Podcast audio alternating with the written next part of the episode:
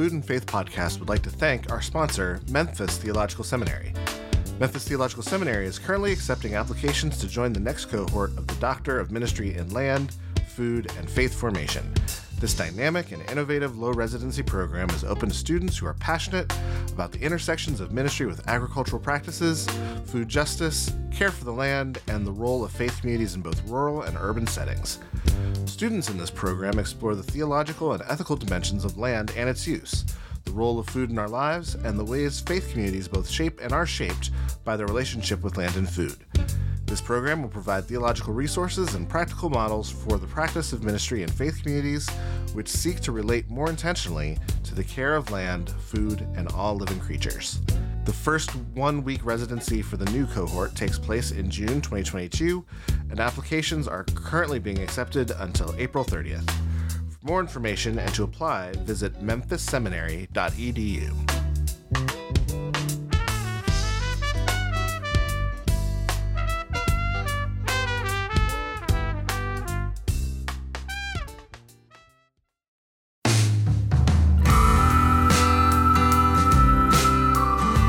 Welcome to the Food and Faith Podcast conversations from the soil and around the table with your co hosts Anna Woofenden, Derrick Weston, and Sam Chamberlain.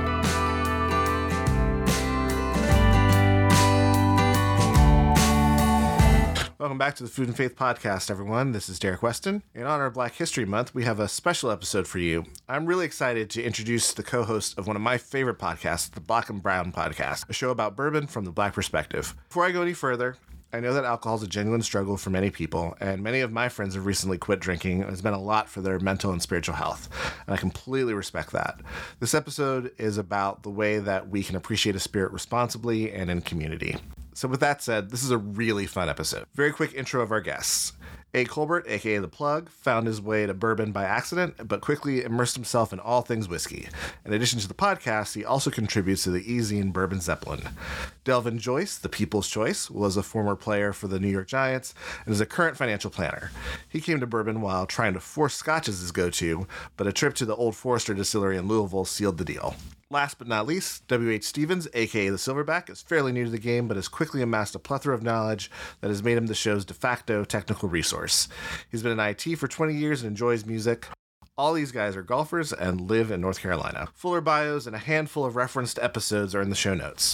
One last thing. You can support this podcast at www.patreon.com slash food and faith podcast. All right, let's listen to the fellas from the Black and Brown podcast. All right. I am here with the fellas from the Black and Brown podcast. Gentlemen, welcome to the show. Yeah, thanks for having us. Yes, sir. Appreciate you having us, man. What's the deal, DL uh, Weston fam?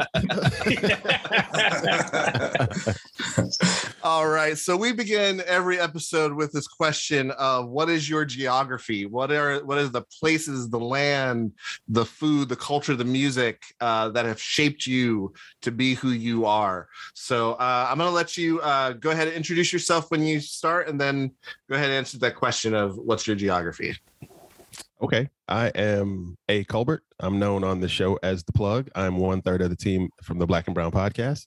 Uh, my geography now, uh, as it were, is I am in Charlotte, North Carolina. I was for the last 20 years in New England, living in Connecticut. But my base geography, I'm from South Carolina. So I carry that with me everywhere I go. Red clay under my feet. You know, that's what we like to say. Nah, man. You know, um, Red Clay is uh, North Carolina, man. Uh, Oh, okay. We got. from, you from the Sand Hill. Though. I'm from the Sand Hills. As Yeah, my cousin man. always keeps Yeah. me straight. Yeah, man. You know what I'm saying? Red, We are from we're from the Sand Clay up Hills. here. No Yeah. street signs, no road signs. It's what it is. Um, geographically shaped. Uh, that's that's a huge, huge upbringing for me. Um, everywhere I go, I carry those roots with me heavy. Uh, let's see. To answer that question, um, do you do you want like musically what shaped me? Yeah. Any, Um, anything, so- anything you want to throw in there? yeah. would so you would you get on would you get it on the ear on your life? on my life, yo. So it's a funny story. Growing up, I got a lot of blues because pop shaped me with blues in the car. That was a lot of a lot of BB Mm. King, you know, uh, a lot of stuff like that. And then later on, I matriculated into hip hop. You know what I mean? That was that was how I moved there. But the foundation was blues, then hip hop, and now sprinkled in a little bit of jazz. Food wise, yeah, it was southern food all day long. Um, Nice. and I've been chasing my grandmother's food for I say a lifetime. My wife, my wife is Puerto Rican, so over the last 30 years, we've been migrating what we like to call Afro-Rican food. You know what I mean? Mm. So we mix a lot of collard greens and arroz con gandules, you know. Hey, you um, hear how he rolled that R? I- that Yo, bro. That was Yo, yo, she tells me I gotta roll it though. I gotta spit it properly. You know what I'm saying? I'm impressed. so you know stuff like that, man. So we have mix of cultures. You know, we're raising a couple kids strong in two cultures. So that's what we're doing here. That's beautiful. Yep. All right, who's next? Guess I go next. Um, William Stevens, and um, I've been living in Charlotte for the last 20 years, but I grew up in South Carolina.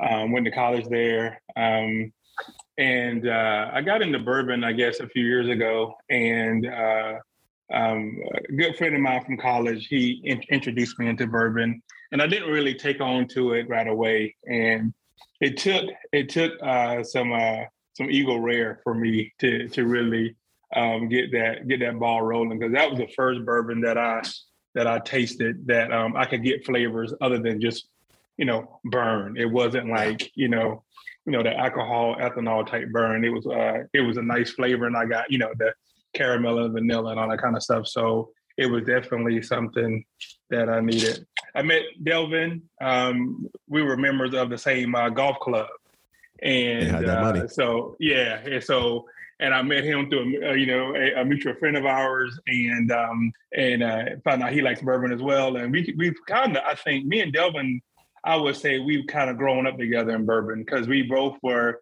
when we first started, we were you know just you know kind of testing it out and trying to figure out what our palate was and what we you know we, you know what we enjoyed. And um, 'cause I kind of feel like you know him and I kind of came you know into this game around the same time. So it's- been good to see our growth when it, when it comes to identifying different bourbons, different styles, all that kind of thing. So um, like Anthony, uh, I guess growing up, I um, my, uh, my you know um, my dad was a DJ.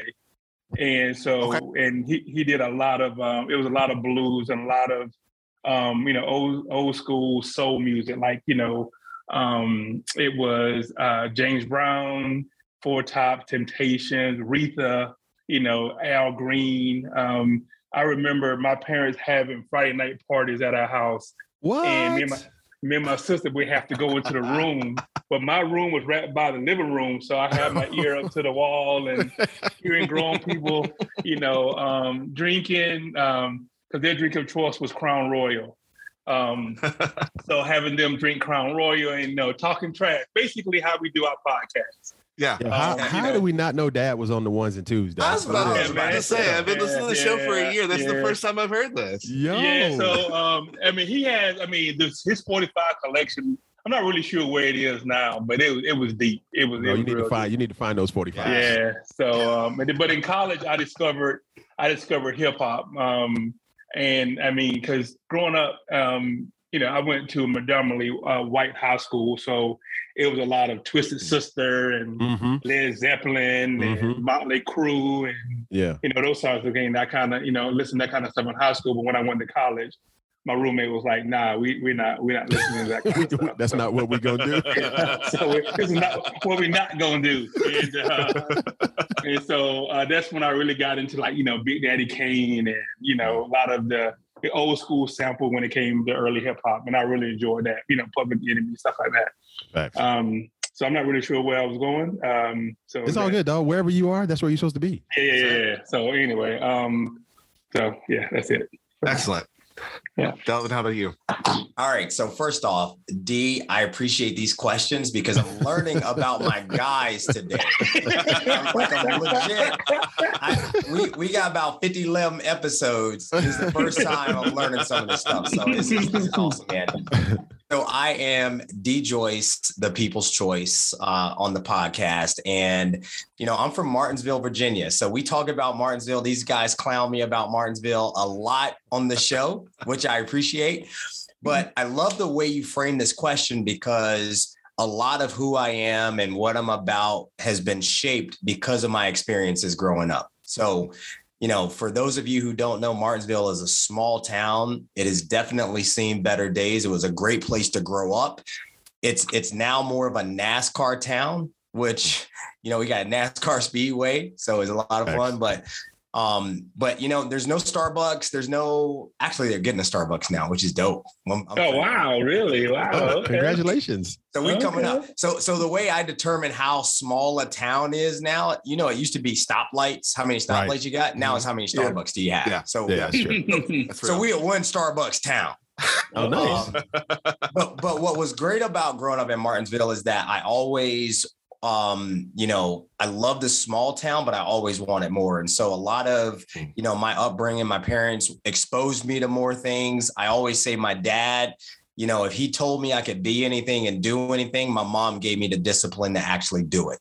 Mm. and I'm from the south so when I say she gave me the discipline y'all know what I'm talking about I'm Yo. talking about going to the woods and Yes. getting your own switch. Get your own switch. Right, sir. right. I got I got the discipline. um, and so you know the other thing like these brothers growing up in the south man it was you know fried everything fried Mhm. chicken fried Mhm. pork chops Mhm. fried chicken livers and gizzards was my favorite Mm. and and and vegetables were collard greens green beans but the vegetables probably just as bad for you as the as the fried Sure. stuff Yeah, of course. Yeah, yeah, yeah. yeah. Absolutely. And we had some lima beans thrown in there, but but it always Nah, had, bro. um, had a ham hock though. It had a ham hock in it. Yeah. no, no, we, we, we didn't eat lima beans my mom would make peas Oh, So, okay. Yeah, we've So- had peas too. Yeah. So, so real talk. I hated peas. I hate peas to this day. Sorry, DL. I'm hijacking No, the show. go, But, go, go for it. Go for it. but but one time I remember I never did this again because I got that discipline I was talking about earlier. But my mom made peas. I hate peas. I didn't want to eat the peas. She made biscuits too, and I took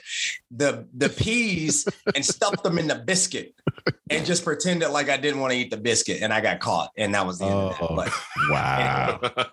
so uh in terms of music right so you know i'm i'm about um you know let's just say i'm younger than these brothers i got Mm, DL, okay. DL i got i got a few more summers than these guys Okay. okay. Okay. About three or four. in the, in the natural progression of things And then, okay. Okay. and so, and so coming up man it was hip-hop all hip-hop right all rap you know i remember the first time my cousin had an nwa tape and i was like wow you can say that on a record yeah. Now, for me it was Too Loud Crew. The first time I heard Too Loud Crew, it was see see Mm, see yeah.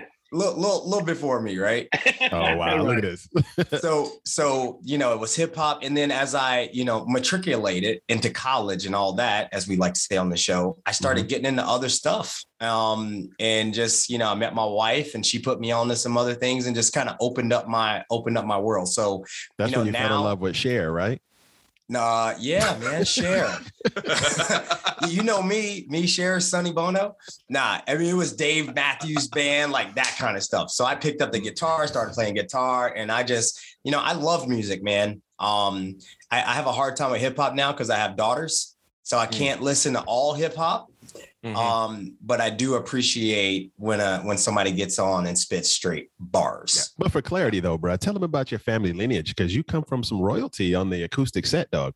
I you know what so i was gonna bring that up but you know i don't want to stunt too hard No, dog, I have No, to highlight your stunt. stunt, Let me allow me to stunt. throw the spotlight on you, dog. Can I, can I can I stunt real quick? No, just yes, you can I'm, kick it. I'm, I'm, I'm kidding. I'm kidding. But no, my, so my my family uh, on my dad's side, they they are world famous bluegrass artists. okay. So so if you look up uh, the Fedrell brothers, um, they are a bluegrass band. They tour all over the world, or they used to, and um, and so I, I feel like a lot of my acoustic guitar um, uh, curiosity came from that original experience watching my uncles tour around the country and do their thing. So Wow. pretty cool. That's super That's dope. very cool. That's very cool. Um, so we, we want to I want to come back to the some of the music questions later because there's a lot that we could go into that. But uh, I want to talk to me a little bit about the origins of the podcast and sort of the why of the podcast. Like, why did this? Why did the Black and Brown podcast need to exist in your minds? Uh, so so like my cousin said, right? He and Delvin grew up in bourbon, so to speak. He kind of introduced me into the realm that was IPAs. I was just out there drinking regular beer, thinking, you know, Heineken was popping. Um, occasionally a Guinness or Schmittix was the move. And on a golf trip, as we always do, my cousin was like, yo, you got to try IPA. I'm like, IPA is just a beer. He's like, no, dog. And he broke it down to me like, you know, it's, it's hops in it. There's bitters to this. There's flavors to this game. You know what I'm saying? It's like Mhm. when the cymbals It's hit right and the DJ, man. yeah, right. When the man comes in over the bars and the beat is dope, you know, you feel that in your soul. So I tried my first IPA and I was like, yo, cuz you're on to something. So that was a move for a minute, right? So then he said, um, you know, you got to check out some bourbon. So on his birthday, as it were, I came to one year, we had Stagg Jr. sitting around the Mm. fireplace. Mm, yeah, I remember that. Yeah. Had Stagg Jr. over Ice Cube, and I was like, "Yo," I said, "Yo, this is crazy." And I told my wife, "I gotta check this out." She was like, "Well, you're already spending money on IPAs. I got her an IPAs." So, long story short, we ended up going to um, Kentucky. What ended to be a it was supposed to be a few guys, but it migrated into a group of us. If you saw the photos on Instagram and everything, and on the trip, you know, we was like, "Dang, we should do a podcast." Thinking nothing of it, sitting around the table drinking. But as we have come to find out, if you give Delvin an idea and he's feeling it, he is going to push you to get things accomplished. So after the trip, he was blowing up the text. He was sending emails. He was like, yo, we're going to do this. We're going to do, we're going to do it. Me and Bill were like, yo, I don't know. You know, Bill doesn't really want to get on the mic. Nah, I was kind of shocked that they were like, "Yeah, man, you need to be included." And I was like, Right. He said, "Well, because you got us in the bourbon." Said, Yeah, he, he's not. you're the reason Despite what you hear, he doesn't like to be the mic. He's very, he's very. can I say introverted, Bill, or is it shy? Oh no, man, I'm totally introvert, dude. Yeah, he doesn't he doesn't like to talk a lot. So anyway, um, Delvin was very instrumental in saying, "Hey, we need to do this. We need to do this." So much so, like we were, I was down here again for a trip visiting. I say down here now, but you know, I live here now. So I was in Charlotte again for another trip for training for for my former job, and we were playing golf. Delvin said, "Look, I reserved studio time." So we went to the studio and we recorded our Wu Tang episode. No notes, no research, nothing. It was just like off the hip freestyle. DJ dropped the needle. We hit record and we just went at it. Anthony, Anthony, that, that's cool, man. But you need to tell them about the first times when we did the Zoom stuff. You know, we did we did a couple stuff doing over, over Zoom too before. So, so, yeah. so we did it. We did a lot of test Yeah. runs, right? And we, we had need- we had some some African themed some- music. At some point, we need to release our theme song. so so so we um, ha- I have an episode that that I I the first episode we ever did. You know, we wanted it to be we wanted it to be focused from a black perspective, right? We we really want to show the lack of black people in the industry. That was our that was our arrow sharp focus. Lack of women. So the first show I edited, I threw out this dope African beat. I mean, I'm talking drums, dance around the fire, kicking up dust. It's the mating dance. You feel me? So- no, it was Right. not. It was I not. sent you felt like you was on the tram at sent uh, it to- Lion I sent King or going at my cousin. I sent it to my cousin and Delvin, and they were like, "Hell no!" For, for- Uh, I just had yeah, put that was, that's putting it nicely. Yeah, they were like, they were like, "No, we can't do this." They were like, "We're gonna, No. we're gonna lose everybody," you know. So Yeah. that's that's kind of how it started. And, and by the way, I mean, I think these brothers give me way too much credit because we were all fired up and excited about it. And I think to to Anthony's point, to the plug's point, it was when we went to Kentucky, and as we're walking around, you know, we could go the entire day on a distillery tour and see no one else that looks like us. Yeah, it was just us. It was just and, us. And and then what what we as we have grown into bourbon, what we've learned is that you know obviously this is America's only true spirit, Right. And you can't tell an American story without telling our story as well. That's. Yeah, And so and so this podcast gives us a platform to highlight people and and and bring out the idea that you know we as a people are also very instrumental in this spirit. Yeah. I, I love hearing you guys say that because so I've been teaching I've been teaching a course this year on food and race. And and part of it is the fact that um the the early colonizers would not have known how to eat. They would have starved. Mhm. Yeah. If it had not been for, you know, the the lesson that we get over and over again about enslavement is that it was unskilled labor brought from West Africa to the to the colonies, and that's just not true. People false. were brought from Africa because of their agricultural expertise, because of their carpentry expertise, because of their masonry expertise, because of their distilling expertise, Mhm. because of all of these expertise that were brought over so that people could build their fortunes as they were they were setting up the colonies. And so to hear to hear the bourbon side of that, to hear the distilled side of that, you know, I think it, it- it's absolutely important that people hear that part of the story, uh, which is why I I I loved um, the the the Black Story episodes, and I I, I re-listened to those episodes uh, this week. Uh, William, it, it seems like you were kind of the you were kind of the the driving force. You were the historian uh, for Yeah. for those for those episodes. So so why was why was it important for you to to to do that work and and and and dig up the the black story of bourbon? Yeah, so so whenever we we first started getting into bourbon, we watched the show called Neat. Mm, mhm. And and for me, whenever um, I saw Freddie Johnson and how his family was, you know, third generation Buffalo Trace, you know, um, employee, um, I kind of felt like it has to be other people in this bourbon industry that shaped it besides this one family. And and when I started doing some uh, some research, I started you know doing some online searching, and I realized you know a lot of um, you know, it kept pointing me down this path that I saw, you know, because in a lot of, you know, times, you know, you know, black people back then didn't really get the credit because it was the master distiller or it was the owner that got it. But Right. but whenever you you dove into some of these stories, you realize some of those names were black names or they were associated with African people because, you know, they came over here and they had those skills already. Because, you know, when whenever it was important to me because you know, when whenever you have something that everyone gives credit to certain people, you know, and they take all the credit, but the credit it has to be somebody behind the scenes. That's right. And and it was important for me to know that there were people behind the scenes that taught, you know, Jack Daniels or taught all these other people to distill because they got all the credit, but there were other people that had a hand in that. And you know, just to recognize those folks was really important to me because I'm a real big, you know, history buff. Um, and I feel all throughout history, we don't get our just due when it comes to certain things. We all, and then, you know, and what really struck me really hard, um, I read this article about, um, you know, you know, back in the day that, you know, a white person didn't want to give bourbon to a black person because we didn't have the palate to understand what Mm. this meant.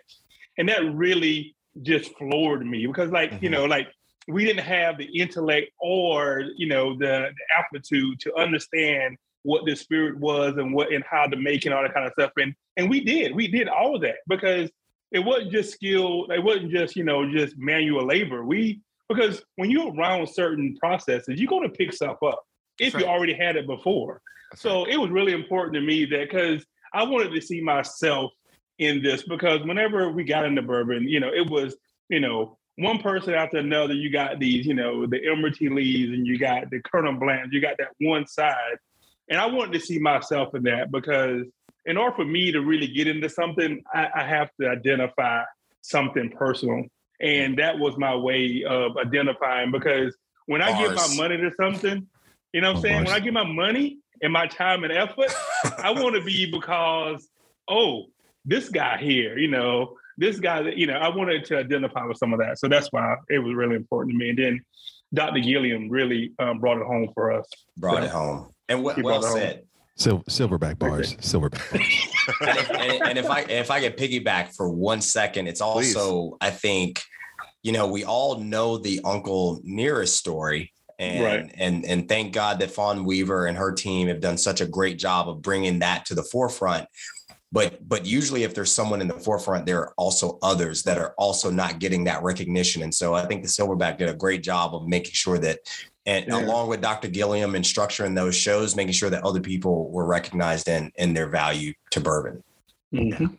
Right. I think that's that's amazing, and I think you guys are doing uh, an incredible job of highlighting those stories because those stories need to be told. You know, you kind of started doing your podcast at a time in our country's history where where there was I don't want to say a reckoning because I, I think that's too strong because people have have uh, a lot of people who were stepping up you know at, in in the immediate aftermath of the George Floyd thing have kind of like disappeared Right.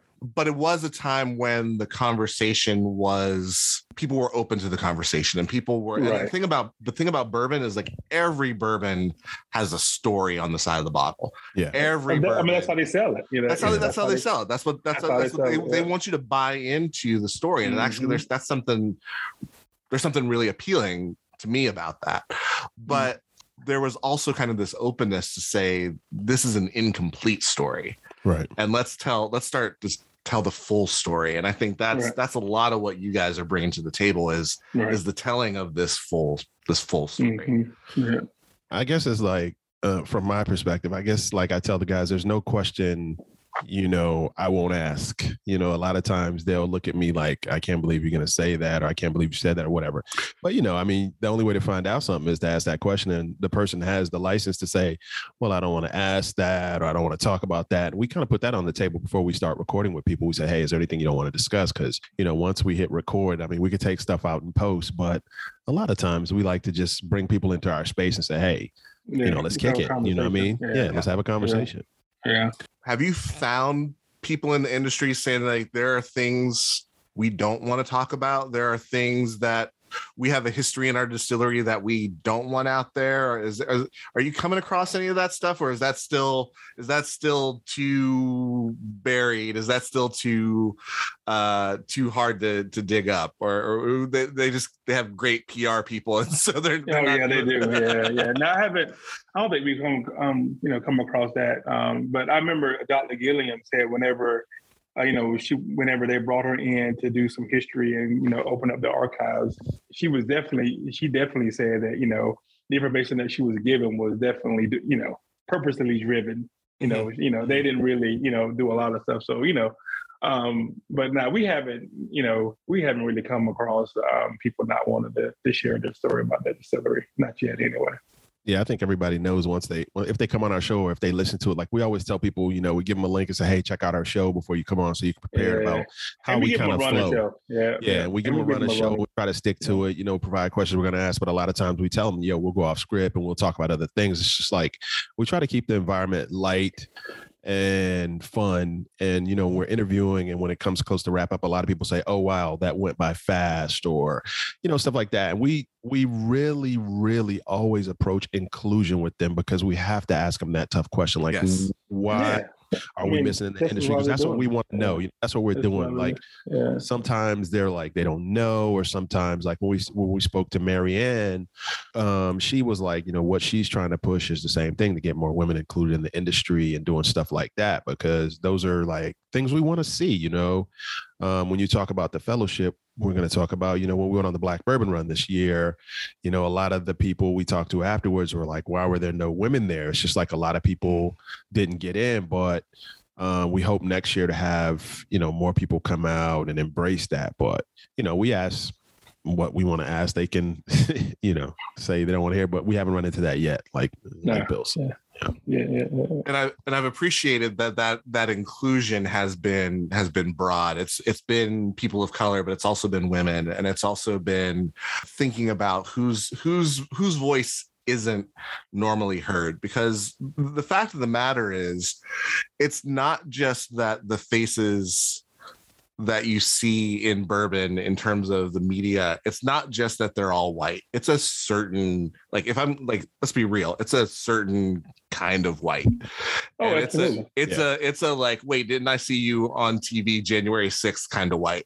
Like it's it's Yeah. it's it's it's a it's it- there's a certain thing that kind of comes along with the culture and and to be able to say that like no that spirit you're drinking and i i i appreciated this a lot when you guys had Fred Minnick on that like he you Oh, know, yeah, he's a person yeah. who really is is championing Sure. uh telling those stories getting those stories out there that like there's there's this wider story of people who are um in love with the spirit because it's it's delicious Mhm. and Yeah. and it's and it's wonderful and it brings people Yeah. together in a way that Oh, other things don't hundred percent facts. Facts, oh. man. I mean, because you know, I, you know, I, have said this, you know, before, like, you know, uh, a, a pour bourbon around a group of people, it just opens up the conversations. Um, you know, people, it, it just, I don't know because you get, you know, a little relaxed or whatever, but it just, you know, it's it's more so about bourbon than um, than beer or wine. I think. Um, when you know whenever you have a, a bottle a, a, you know a good bottle with with you know nice you know with, with, friends and family the conversation just flows and just and it's and it's enjoyable i mean it's very it's very social um mm. and and and that's another reason why i got my boys you know to come with me because whenever i got introduced i didn't want to be by myself you know mm-hmm. what i'm mm-hmm. saying i'm gonna bring people in that i care about that i want to share you know this with you know and and that was some of that too because i went to kentucky a year before we all went as a group, you know, before this podcast started. And I went, I was a plus one from another group. And, you know, it was it was, it was a mixed race um, group. And the whole time I'm there, I'm like, you know what, I want to come back with my boys. I want to mm-hmm. come back with, you know, with some dudes who look like me, who think like me, and we have, you know, a lot in common. And and it just it just was a beautiful trip because originally, just just get back to Anthony, but originally we were just going up to hit this one distillery and come back because bourbon 30 was a, a, bourbon that I um that me and my neighbor and another friend of ours we we we RIP. And um, we were and we were going to just to go up there to get that. And then that turned into, you know, the you know, the trip with with the six of us, because it was just gonna be three of us going up there, get from bourbon 30 and coming back. And it just turned into a whole different experience. And now we we're here. And I remember, um, you know, Delvin talking about, you know, and, and Anthony talking about doing the podcast because Anthony is always he's always want to do stuff like this. He's mm. you know he and he majored in communications, and I think he's really comfortable. You know, you hear his voice, so you, he's comfortable with this. You know, this this medium, and uh, and and you know have it you know come together like this was was was definitely not something that I would um, ever have dreamed. I hope to, to be honest. I think I think you're giving too way. much credit. I mean, I'm comfortable asking nah, questions, just, but Delvin I'm just saying, man, because you know you you're you're you're trained. I mean, you have more training in communications Yo, and interviewing skills than than your voice, your voice is amazing, right? Oh, yeah, I mean, the guy yeah, the guy has an amazing voice, right? And, exactly. and then and then if I can for a second, Silverback, thank God you get didn't get into tequila and try to bring this on board. yeah, facts, facts. that that might have been a non flashbacks of Mexico. right, exactly. And then yeah, I don't then, know too much about tequila. Yeah. And then DL Dub, if I can for a second, like yeah. I think I think to your question or to your point about diversity and inclusion in the industry, you know, not only is it smart business, it's also good business. Mm. Because if you, mm-hmm. to your point, you know, the bourbon industry and the whiskey industry has this perception of being this old, stodgy, you know, white, if we can say that, hmm. industry. And so they've captured that for years. Oh yeah, they have and, that. And, and, they have that, right? They got that market on lock. Yeah. And so uh, so if you're if you are a bourbon brand or a distillery or a whiskey brand distillery and you're saying, well, how do I grow market share? Well, we are the emerging market. That's right. right. That's right. Like so so all the growth if you want to grow your brand, you reach out to other communities and so it's good business sense to bring in diversity. And when you think about someone like an Eboni Major, Mm. Right. So we had her on our show a couple of weeks ago. You know, she's a blender. She was a blender, uh, a master blender for a big brand. Um, and when you think about the value that she adds to a room mm. where she is the only not only a person of color, but the only woman and then the only millennial. Think yeah. about the diversity of thought and what that adds yeah. to that brand. And so yeah. I, th- I just think the, these brands need to look at it differently. And that's part of what we try to highlight on the show. Yeah, and I, I appreciate I yeah, listen to that interview last week and just like the the lonely feeling that must be for her but to but to but the pioneering you know like to be able to mm-hmm. say like i'm gonna step into this space uh again because this is something i love this is something i care about it's something i value and i'm gonna i'm gonna be a leading voice and i can i can i can help shape the culture. Right. Yeah. I i like jackie robinson so bro. it is. It is. And, it really and is. um and what's that lady that we we mentioned on the black story? I remember her last I think she had Erin Gillen. Yeah, No, it no, no, no, Elmer, uh, Elmer, Elmer, Elmer Adams or something, El- right? Elmer Allen. Elmer. I think it was Elmer Allen. Elmer Louise Allen, I think. Yeah, I think Yeah, something like that. Yeah, We I have mean, to check because it I mean, for- I, I think you know her and I'm sure her story and the Eboni story kind of paralleled a Mm, little Oh, bit. You know, most definitely.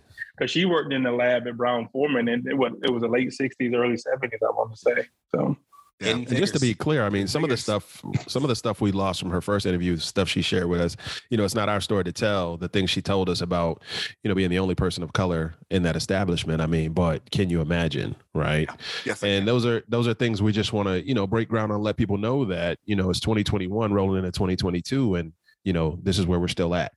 You know what I mean? These mm-hmm. stories need to be told because people have that light bulb moment like, wow, this is still happening. What can I do, you know, to make things better? Because they thought it was, you know, I mean, not to take it to politics, but I had people tell me when President Obama got elected, like racism doesn't exist anymore. And I'm like, bro, uh, you know, Oh, where do you what? shop? Are you shopping at the Gap? Or are you shopping at Old Navy? Because yeah, yeah, feel me? yeah, So, yeah, I mean, yeah. you know, but yeah. I think it's Yeah. gotten worse to be honest. I don't, I don't want to digress, but you know, Well, but- no, that's and listen. This is we we talk about politics here. The fact that we are we are in 2021, almost 2022, and there's still a lot of firsts and onlys. Yeah. like that. That is something that like every time you hear a first, every time you hear an only, like you're still kind of like, wow, like, like Yeah. yeah. just And- just just now, real really, like well, see, you know, yeah, and I made this point before. You know, the only reason why it's the first is because you didn't give a, another person an opportunity. That's right. There were other That's right. people doing it. Yeah, You, that's right. you just didn't give them the opportunity. Well- That's right. You know, they're not. You know, they're not the first to ever do it. They're the first that you let Get the them in. opportunity. Yeah. Yeah. And and by, and by the way, that's that's also our responsibility, right? So Mm. we should be lifting as we climb. And I'm I'm always struck by that Yes. when I think Yes. about you know Kamala Harris when she talks about how her mom told her you could be the first, just make sure you're not the last. Right. And and That's that right. that is more of a call to action rather than a passive, hey, let's make sure other people get a seat at the table. And so one of the things that I'm proud of with our podcast, and I'm not saying that we're responsible for this, but we feel like we are somewhat the Bill Parcells of the Black Bourbon podcast, right? Hey. because because we have a coaching tree, right? There are other black podcasts about bourbon that came after us. And we can only hope to think that some of that inspiration was drawn from us and seeing us out there. And Yeah, we've even had like- people reach out to us and Yeah. ask for advice on I think getting that's started. real. Right. Yeah. And so, rather, so rather than being the crabs in the barrel or crabs in a bucket Yeah. or whatever, right? We want to make sure that we're also lifting as we climb. Yeah. Yeah. True story. True because story. they saw it and Well say, you know what? We have something to say too. Right. Yeah, Well said. abundance mentality. And it's weird because we even had people reach out and say, Hey, do you think this would work? Like, I always thought about doing this. Do you think I should do it? We were like, Yeah, run for it. You know what I mean? All you got to do is take a shot. Like, we didn't think, like, I have to say it this way. Like, during during COVID, we found ourselves and we found other people who were looking for the stuff we were looking for. Like, they were looking for black people in bourbon. Like, we gave a voice to what they were thinking, what they were wanting to taste. Like, you know, who would ever thought to put Wu Tang with a distillery? Like something crazy. Like that's like a conversation you have with your boys when you're sitting around, like, yo, you know who'd be dope if this was whatever, whatever. You know, we Yeah. put that out there and we're like, anybody gonna listen to this. And then we started getting traction and people were like, yo, this is Yeah. kind of fire. And we thought Yeah. it was like funny and fire, but everybody thought it was kind of cool and fire. And Yeah. but I mean, to us, that was kind of enlightening, and it's cool to meet people who you could kind of hang out with. Like it was surprising when we went on that black bourbon run, and we found, you know, thirteen other people who were dope, and we just had a good time hanging out with Yeah. them, and it was just fire for me, Yeah. man. Yeah. I think the cool thing for me is to find out, you know, you're not a unicorn. There are other people Yeah, that, that have, you know, similar mindset and similar interests. And and we just, you know, I think we found our tribe doing this thing. And it's and Good it's been, it's been great. It's been great to to see and hear and talk to people and, and meet That's other people because, you know, yeah. it's awesome. It's real. Um, I want to come back to the black bourbon run in a second, but um, I, just just very quickly, I you know I had been listening to you all for a little bit, and then I went back and listened to the first episode, and uh, I'm walking my dog in my very suburban neighborhood, and I am just l- laughing my ass off listening to you guys talk about Buffalo Trace as the Wu Tang Distillery, and I, I'm just, I, I mean, people got to be staring at me, like, because I am, I am, I am like, like just cracking up, and I'm like, this is, this is perfect. This is perfect. Um, so, so thank you for that, and uh, I'm probably on a watch list now, but um. For, for sure. Part of why I invited you on one is because I selfishly just wanted to talk to you guys, but um, I'm I'm in the process of writing a book, and the book that I'm writing is called A Just Kitchen, and uh, it's the idea of bringing your values into um, uh, not just not just eating with people, but but serving people and and and the preparation of food and things of that nature. Mhm. And one of the questions, uh, as I, I I went away on a writing retreat a couple weeks weeks ago, as I was really starting to dive into the writing process, and one of the questions that kind of was in the back of my head was, "Is alcohol a part of a just kitchen?" And and that question comes from me you know as, as you know this podcast is is uh, the audience is like a lot of people of faith and like a lot of people who who like drink like secretly and then like Right. you know then, then, you know then a few then, Yeah. you know there's there's there's Mhm. less of that you know there's more people who are open about Mhm. it right Yeah. but like you know it's it's one of those things and, and i and i and i came back to i came back to you guys because you all when you talk about and you've you've even said it so far here is when you talk about getting together or around a fire or getting together around a table or getting to- together like you guys did in the black bourbon run. And you use words that are words that resonate with people of faith like fellowship and mm-hmm. community. And you use words that that speak to frankly speak to my values about what it means to be together. And it's not just um, there's going to be a question here eventually i promise No, um, but it's Go ahead, not man. it's it, You it's spit not bars, by the way. They spin bars, yeah. It's not just it's not just you know i have i have there are people in my life who you know will get together just to drink to get drunk but that's not what the bourbon culture is like yeah we might we might have one or two more than is our limit but like it's it's it's the fellowship that happens it's the it's the like I I only drink a lot of bourbon around people I'm super comfortable with and Mhm. people who I, I know I'm I'm safe with and like like you like like you said William like this is this is my tribe like these, these are my Yeah. people Mhm. so so here's here's where here's the the eventual question um what is that that happens around that table when you got a, a group of like-minded people having a dram just able to relax be yourself share life open your hearts open your minds laugh like all, all of those things that ha- like what what is that that you find around that table that campfire that whatever when you're when you're sharing bourbon together I'm gonna go ahead and jump jump in and jump out real quick. yes, sir. Yes, sir. So first, let, let me apologize to people on the podcast. It's the the Faith and Food podcast because Nah, I, go I might have swore earlier, but anyway. no no no no, Um, no. Oh, they, they've they've heard me swear quite a bit Okay, cool. I just want to remind them that Jesus water into wine. Okay, we're gonna let that marinate as I go on. Um, so for me, when when I'm breaking bread and we're popping corks and we're having them with the homies, or or if we're having a drink with somebody who we don't see eye to eye politically with things, Mm. At the center of that, the nucleus of that is a bottle of bourbon, right? Um, and with that, like you said, comes a story or a bottle found on the hunt that you're choosing to share with this person. A lot of times, it is something shared amongst individuals around a fire um, that would invoke a memory or uh, wow, do you taste that? You know, not so much as an influence type thing, like I get this, but do you taste that? You know, it's a discussion about Mm. the spirit, right? Mm. And for me, in those moments, those are things I look forward to. Like, not that I need that, like, oh, this is what I'm focused on, but those moments is when, like my cousin said, he's with his boys. We're with like minded individuals or people who look like us who may have the same thought about something. Like, we've, we've had times when I'll say something, he was like, yo, I was just thinking that. You know what I mean? Mhm. So it's just people who just get you and you're sitting there enjoying the same same spirit or beverage or whatever.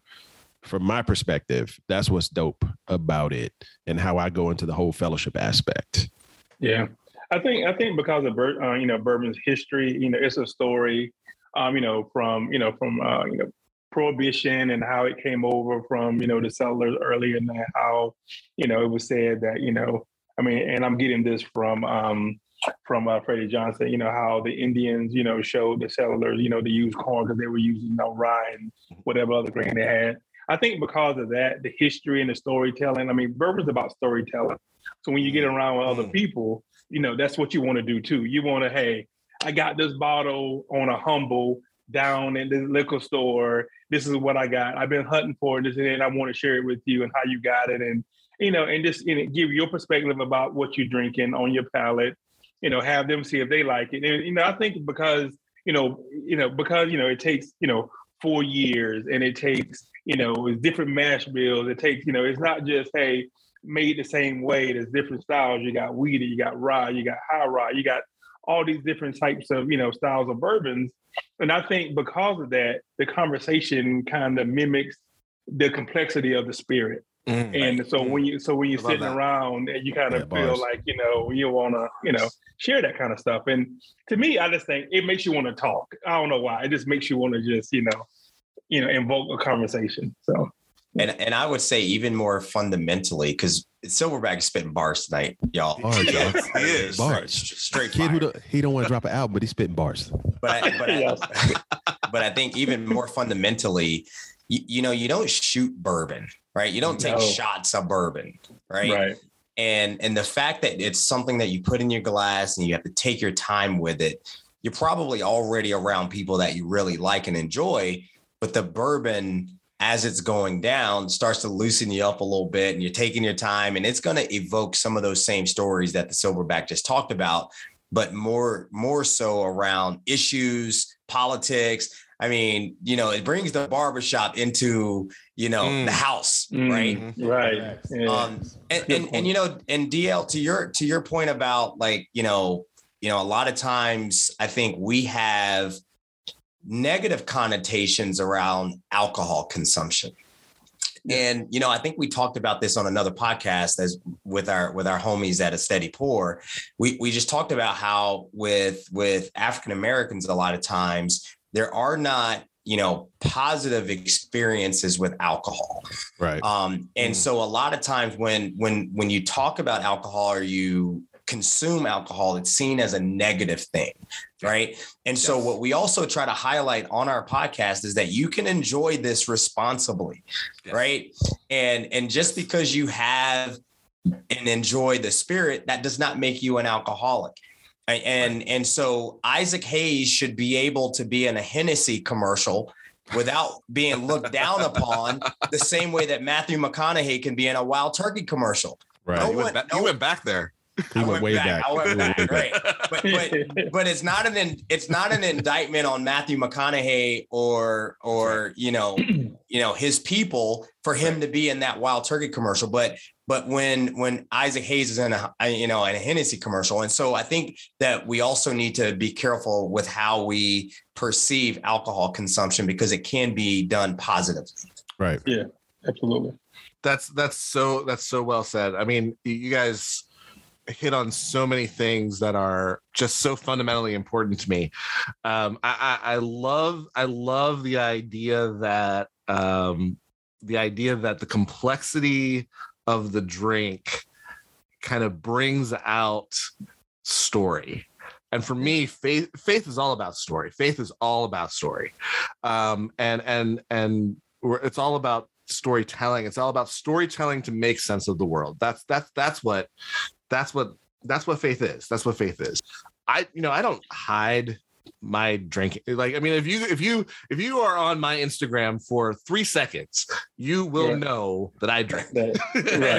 right. But, but you only drink in days that begin with t right tuesday, tuesday thursday today tomorrow so i want to come back to this because you talked about by the way like for for those of my regular listeners like i'm gonna have a whole bunch of show notes to these episodes and people that they're they're talking about this is another piece that i want to i want to i want to dive into is this you talked about like that bottle that you found on a hunt Mhm. and you sh- you share it with someone. Talk about talk about that experience of like that that unicorn you found and like you you the people that you decide to share that unicorn with and that experience of sharing that unicorn that you you that that bottle you've been chasing you've been hunting and Yeah. you you share it with talk about that experience a little Yeah, dude. That's for me, man. That's the ultimate. It, it really is. Yeah. It really is. Because I mean, this is why I got into this game for real. And you know, and we always talk about these brands and these different um, bottles that we've been looking for. And then when you find it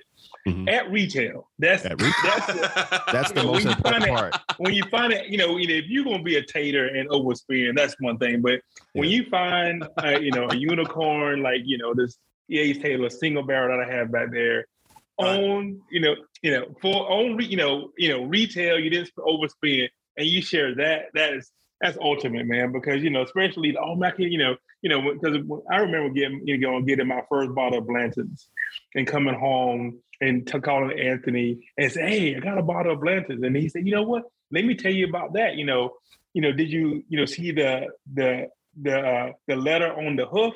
Yeah. If you Mm. collect all of them, it spells out Blanton. So it was a story Mhm. even with the toppers on the bottle. Yeah. So yes um, for me, it's it's all and it, literally whenever I, I find you know allocated or hard to find bourbon, I immediately say, hey, you know what? What event?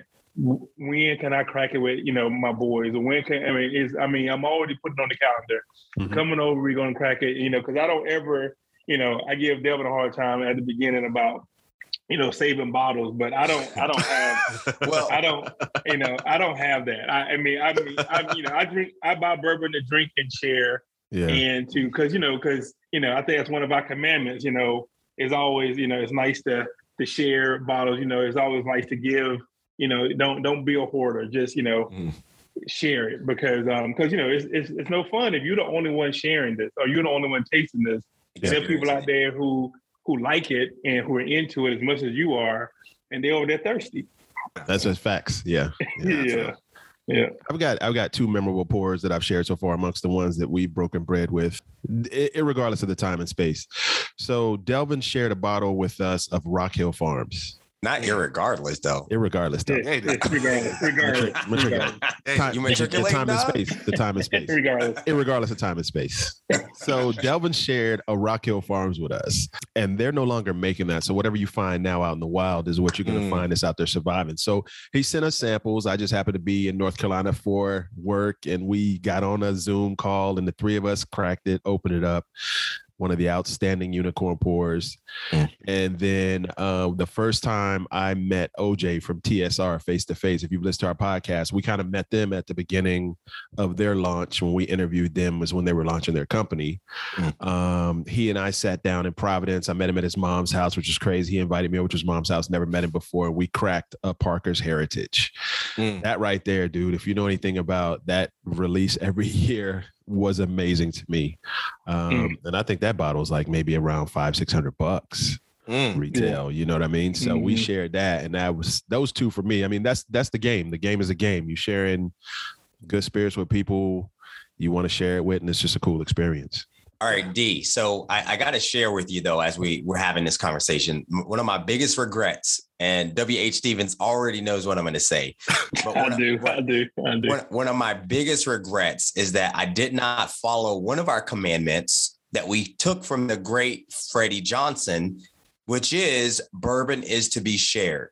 So if you if you watch the story Neat or the documentary Neat, he talks about how he you know he shared bourbon with his dad and you know he had a bottle of Mhm. Pappy His and- brother, Mhm. his brother, Yeah. yeah. and, and his older brother and and he's like you know he starts putting the cork back in and puts it away and they you know his dad's like what are you doing right never save bourbon when sharing with friends and family Yep. right there will always be another bur- a, another bottle we are the fragile part Mhm. and so Mm. and so you know i did not really understand that saying i did i did not have the context of that when i did what i did that i'm going to tell you that i regret but so you know one of the things one of the bottles that we started hunting when we got into this bourbon game was elmer t lee Mm. right And Elmer, the reason I think I, I was attracted to Elmer is because Elmer was rocking a Kangol.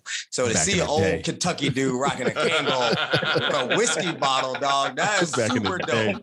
Yeah. Right? like Bruce Arians out this piece. So so anyway, so so we looking for Elmer, and I got my hands on a bottle of Elmer, and my guy W. H. Stevens, William, the Silverback, turned 50 years old. Sorry, I don't mean to put your age out there, bro. Nah, bro. You know, Um, when you look this good, man, doesn't Hey. matter. by the way, oh, hey, that was two years ago. By the way, One year ago, pimp. One year ago, pimp. but my man, but my man turns 50. I go over to his house, and then guess what I bring? That bottle of Elmer T. Lee. Elmer. And Which I so, was appreciative. so we Yeah. cracked it. We cracked the Elmer, and I give a couple of pours around, you know. And then next thing you know, I got that cork back in that bottle. I'm in back in my car, and I'm back on my street. Yep. and and and and to Freddie Johnson's point, you know, since I did that, I've gotten two more bottles of Elmer T. Lee.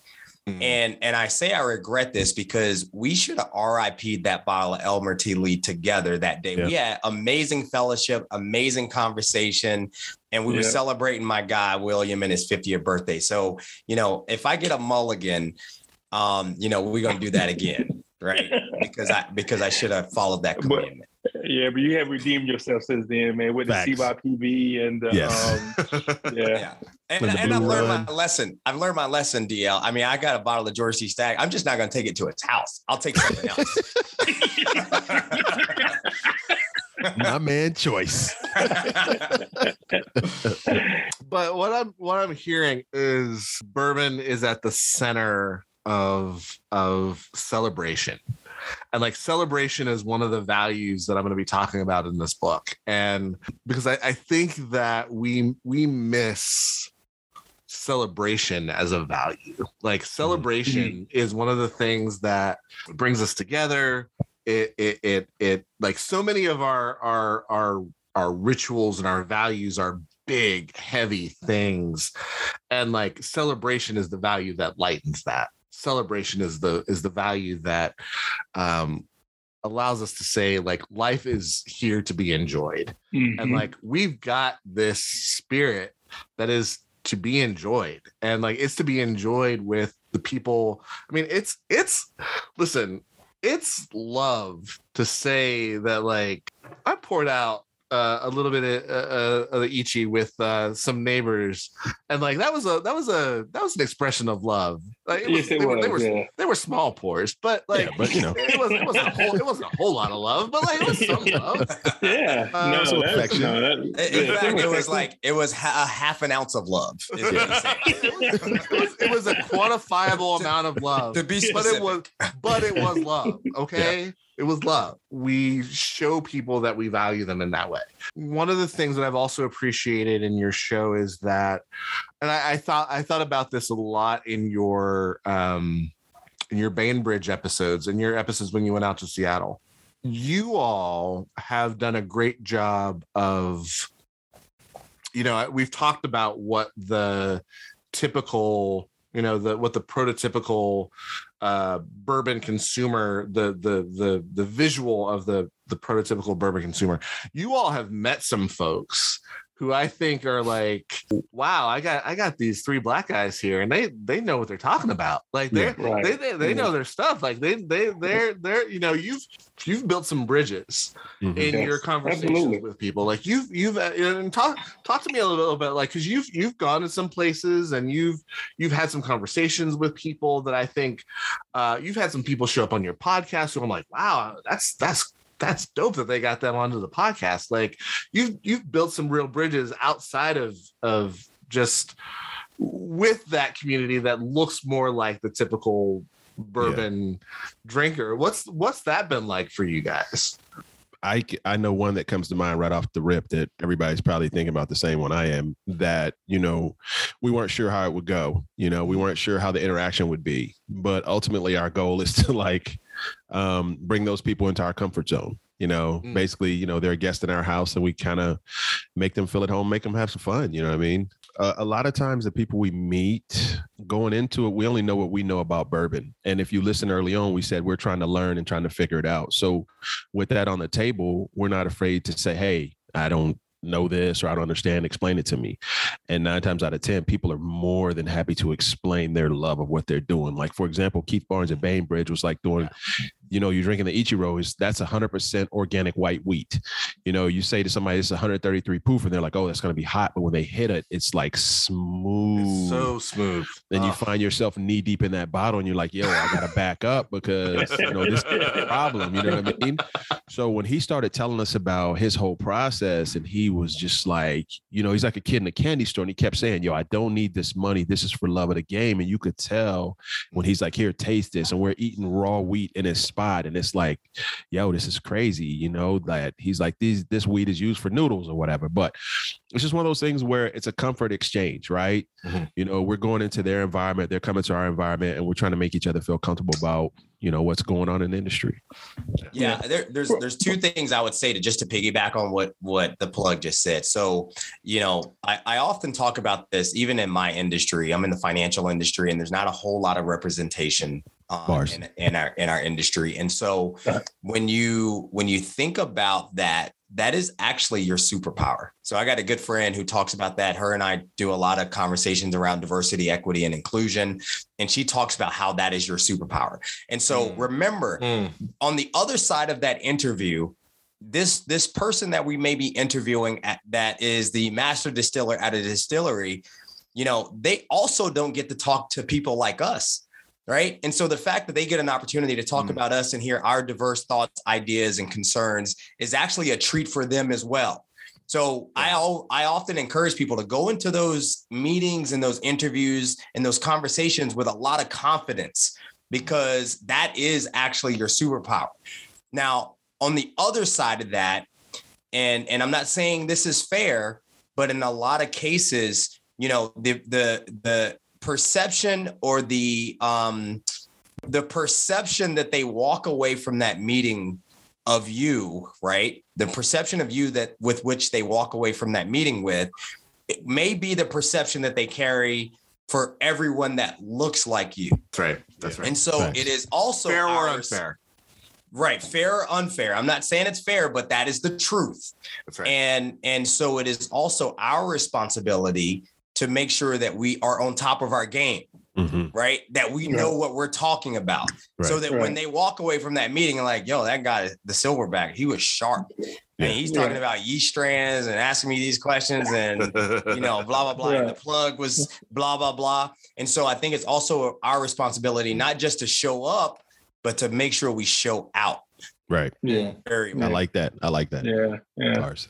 And I also, um, you know, for me, um, you know, when you don't have the opportunity to get outside your comfort zone when it comes to meeting people or talking to people about certain things that don't really, you know, look like you or come from the same environment as you, and get those same people in, you know, in the room and, or over conversation, and realize you like and want to do the same thing. You know, Mm. you may Mhm. call it a flea market, you may call it a swap meet, but still, you know, selling. Bars. You know what I'm saying? It's still the same thing. You know, you call Yes. it one thing, we call it thing, but it's the same thing because I think that's the the the beauty of you know those conversations with people who live on the other opposite side of the country than you. That you know right. you do the same thing. You know, and That's we right. all want the same That's right. thing. So I, I think I think that's been the the best thing about this. You know, and and have them to look like wow, you know, huh, you know, whatever I had written down in my book about this, I'm gonna have to update my book. I'm gonna have to write. I have to update my book. You know, so I think it was cool. We got a um we got a we got a post on one of our our bottles of the Ichiro that was online. Keith from Keith Barnes out in Bainbridge. He said, you know, meeting us kind of opened his eyes and Right. reignited his love of bourbon, which was Right. dope for us because in the middle in the middle of an eight barrel tasting, and I think we talked about this on the podcast. He broke out some dusties. He had like vintage bottles because he's a collector. Yeah, yeah, yeah. So yeah. we were drinking just funky 40 and 50 year old bourbon. Like, you know, we're trying to pick a barrel with with guys who's this is their livelihood. yeah. And he just straight stunted on us with his love of the game and just broke out dusties. And we were just in there like kids in the candy store, like, this is crazy. Right, You know? crazy. Yeah. Yeah. So yeah. Mhm. bourbon sounds like. Where did where did that come from? Silverback. That's Delvin. No, that's Delvin. That's all. So Delvin. so so we uh when we first started our Instagram, we actually started saying, you know, we always into music, especially since our first episode was about Wu Tang Clan, right? Mhm. The the genesis of this podcast was around music. And so just one night we were messing around on on the uh, Instagram account. I just put on our story, what are you hearing in your glass tonight? All right. Right, And I, I right. post I posted a question and then people actually started responding with musical artists and it's funny one of our one of our um, followers um, she actually runs a podcast now called blind drams. She responded with what she was hearing in her glass and then she wrote hashtag bourbon sounds like and we were like mm. yo that's dope dope, We're, yeah. we're stealing that. That's what we said. We're stealing that. yeah i was like totally totally ours Yeah. and so and so and so we just took it to the next level because again we we've we've always felt that you know if bourbon has a nose it has a palate it also has an ear Yes. and so Yes. that's where we want to ask people what do they get on the ear what is what does the bourbon invoke in you when you're drinking it and and that sort of gets to the the good feeling that we all get from enjoying the Yeah. spirit Yep. Yeah, I mean, I mean, Yeah. you might have had a terrible day when you come home and pour up one. You might be hearing anthrax on the ear or something at that time. You know what I mean? But that's what you got. You know, nobody That's can right. say to you like, like my cousin. He always talks about how he gets vanilla when he got vanilla on that Eagle Rare, right, William? Yeah, yeah, yeah. It was You know, vanilla. yeah. you know, I Yeah, might, I might not. caramel. I might not get that. You know, I might get something totally different. So that's why we don't like the influence. But on your ear, when you get that, that's your ear, which is fire for us because it's Yeah. like, you know, you're thinking about it. You're dealing with, like Fred Minnick says, Yeah. you're dealing with those other senses, and you're you're getting into your glass, so to speak. I- and it's I- an I- excuse for us to talk about music on the show too. and it's an excuse to talk about music. And I, I like, listen, I, I appreciate that. I appreciate that. Uh, we end our show um, asking the question of what gives you hope. And so I want to, I want to know like, what's your hope for the podcast, and what's your hope for the industry? Like the, this industry that you all have, you uh, you've you've like put your foot in like and said like, no, we're here, we're here, and we're not going anywhere. And like this this means something to us so like what's your hope for the podcast what's your hope for for this industry of what's what's gonna the future of the brown Yeah, I'll kick it off. I'll, I'll just say real quick for me, I think my hope for our podcast is that we can just continue having fun. Um, Mm. having fun and showcasing people that deserve to be showcased, giving people a platform who may not otherwise get that platform, um, and and expanding, uh, I think everyone's perception of what this spirit can be. Um, my hope for the industry is that it becomes more inclusive. That there that there are, you know, it's not you know, it, it's it would be eventually kind of odd that we have a podcast called Black and Brown, Mm. right? That that Mm. would be the hope. Like I go to diversity conferences all the time, and and and people are like, well, what would success look like from a diversity standpoint? Diverse success would look like we don't have to get together and have a have a conference to talk about diversity, right? and and so for me, it'll be that it's not odd that we have a podcast highlighting Black people in in bourbon. My hope is to get a check from the. Yo, yo, I was going to say, I hope this, I hope this I feeds the baby. Is the price of the Yeah. brick going up? The price of the- bringing. I hope. I hope because you know this habit is is expensive, so it would be nice to get some ends.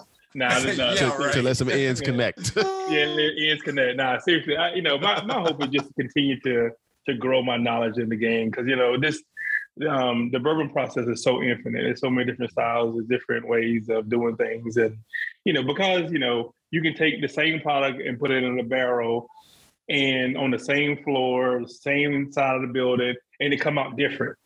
You know because of you know the you know the Sorry. the tree that made the barrel, all that kind of stuff. So for me, I just want to, you know, grow my knowledge in the game and just, you know, and just meet cool people, meet cool people and dope people like yourself. Um, that's has always been my uh my goal in this. So I just want to, I just want to keep making fire product off our dope mash bill, dude. That's all I want to do. You know what I'm saying? I just, I just want to keep the corn, wheat, and barley hot. just so my listeners know where can they find where can they find the black and brown podcast and where can they find you guys on on on all the socials Wow, that's a mouthful. So we're on Instagram at the Black and Brown Podcast. That's D A spell it like you hood, Black and Brown Podcast. and then you can find me at my underscore government underscore name underscore is. It's a lot, but the content's there. Uh, my cousin can be found at AGBK06 on Instagram. Yep. And the People's Choice can be found at Delvin J33. Excellent. Gentlemen. And you can find our podcast on Apple, Spotify, Google oh. Podcasts. Well, once they that. hit the, the Instagram, they would find the link. Yeah. But I'm sorry. Audible now. Yeah. Excellent. Gentlemen, this has been uh, absolute blast. Thank you so much for being on the show. Uh, thank you for the great work that you're doing because it is it is important work that um, that you're wow. both highlighting the the voices and faces of of people of color in this industry and of inclusion in this industry, and that you're showing people that like we can get around we can get together around these spirits have a good time love on each other build each yeah. other up have these big important conversations and uh it's just it's just great. So thank you so much. Fam thank you. Appreciate thank you, you. man. Appreciate you. Appreciate you bro. Good luck man. Stay black and keep it brown. My man. There it is. Thank you for listening to the food and faith podcast. Our collaborators are wake forest school of divinity Plainsong Farm, The Garden Church, and The Keep and. Editing is by Derrick Weston and music by Paul Deemer. Follow along and keep up to date with the podcast on Facebook at Food and Faith Podcast, Twitter and Instagram at Food and Faith Pod, or on our website at foodandfaithpodcast.org.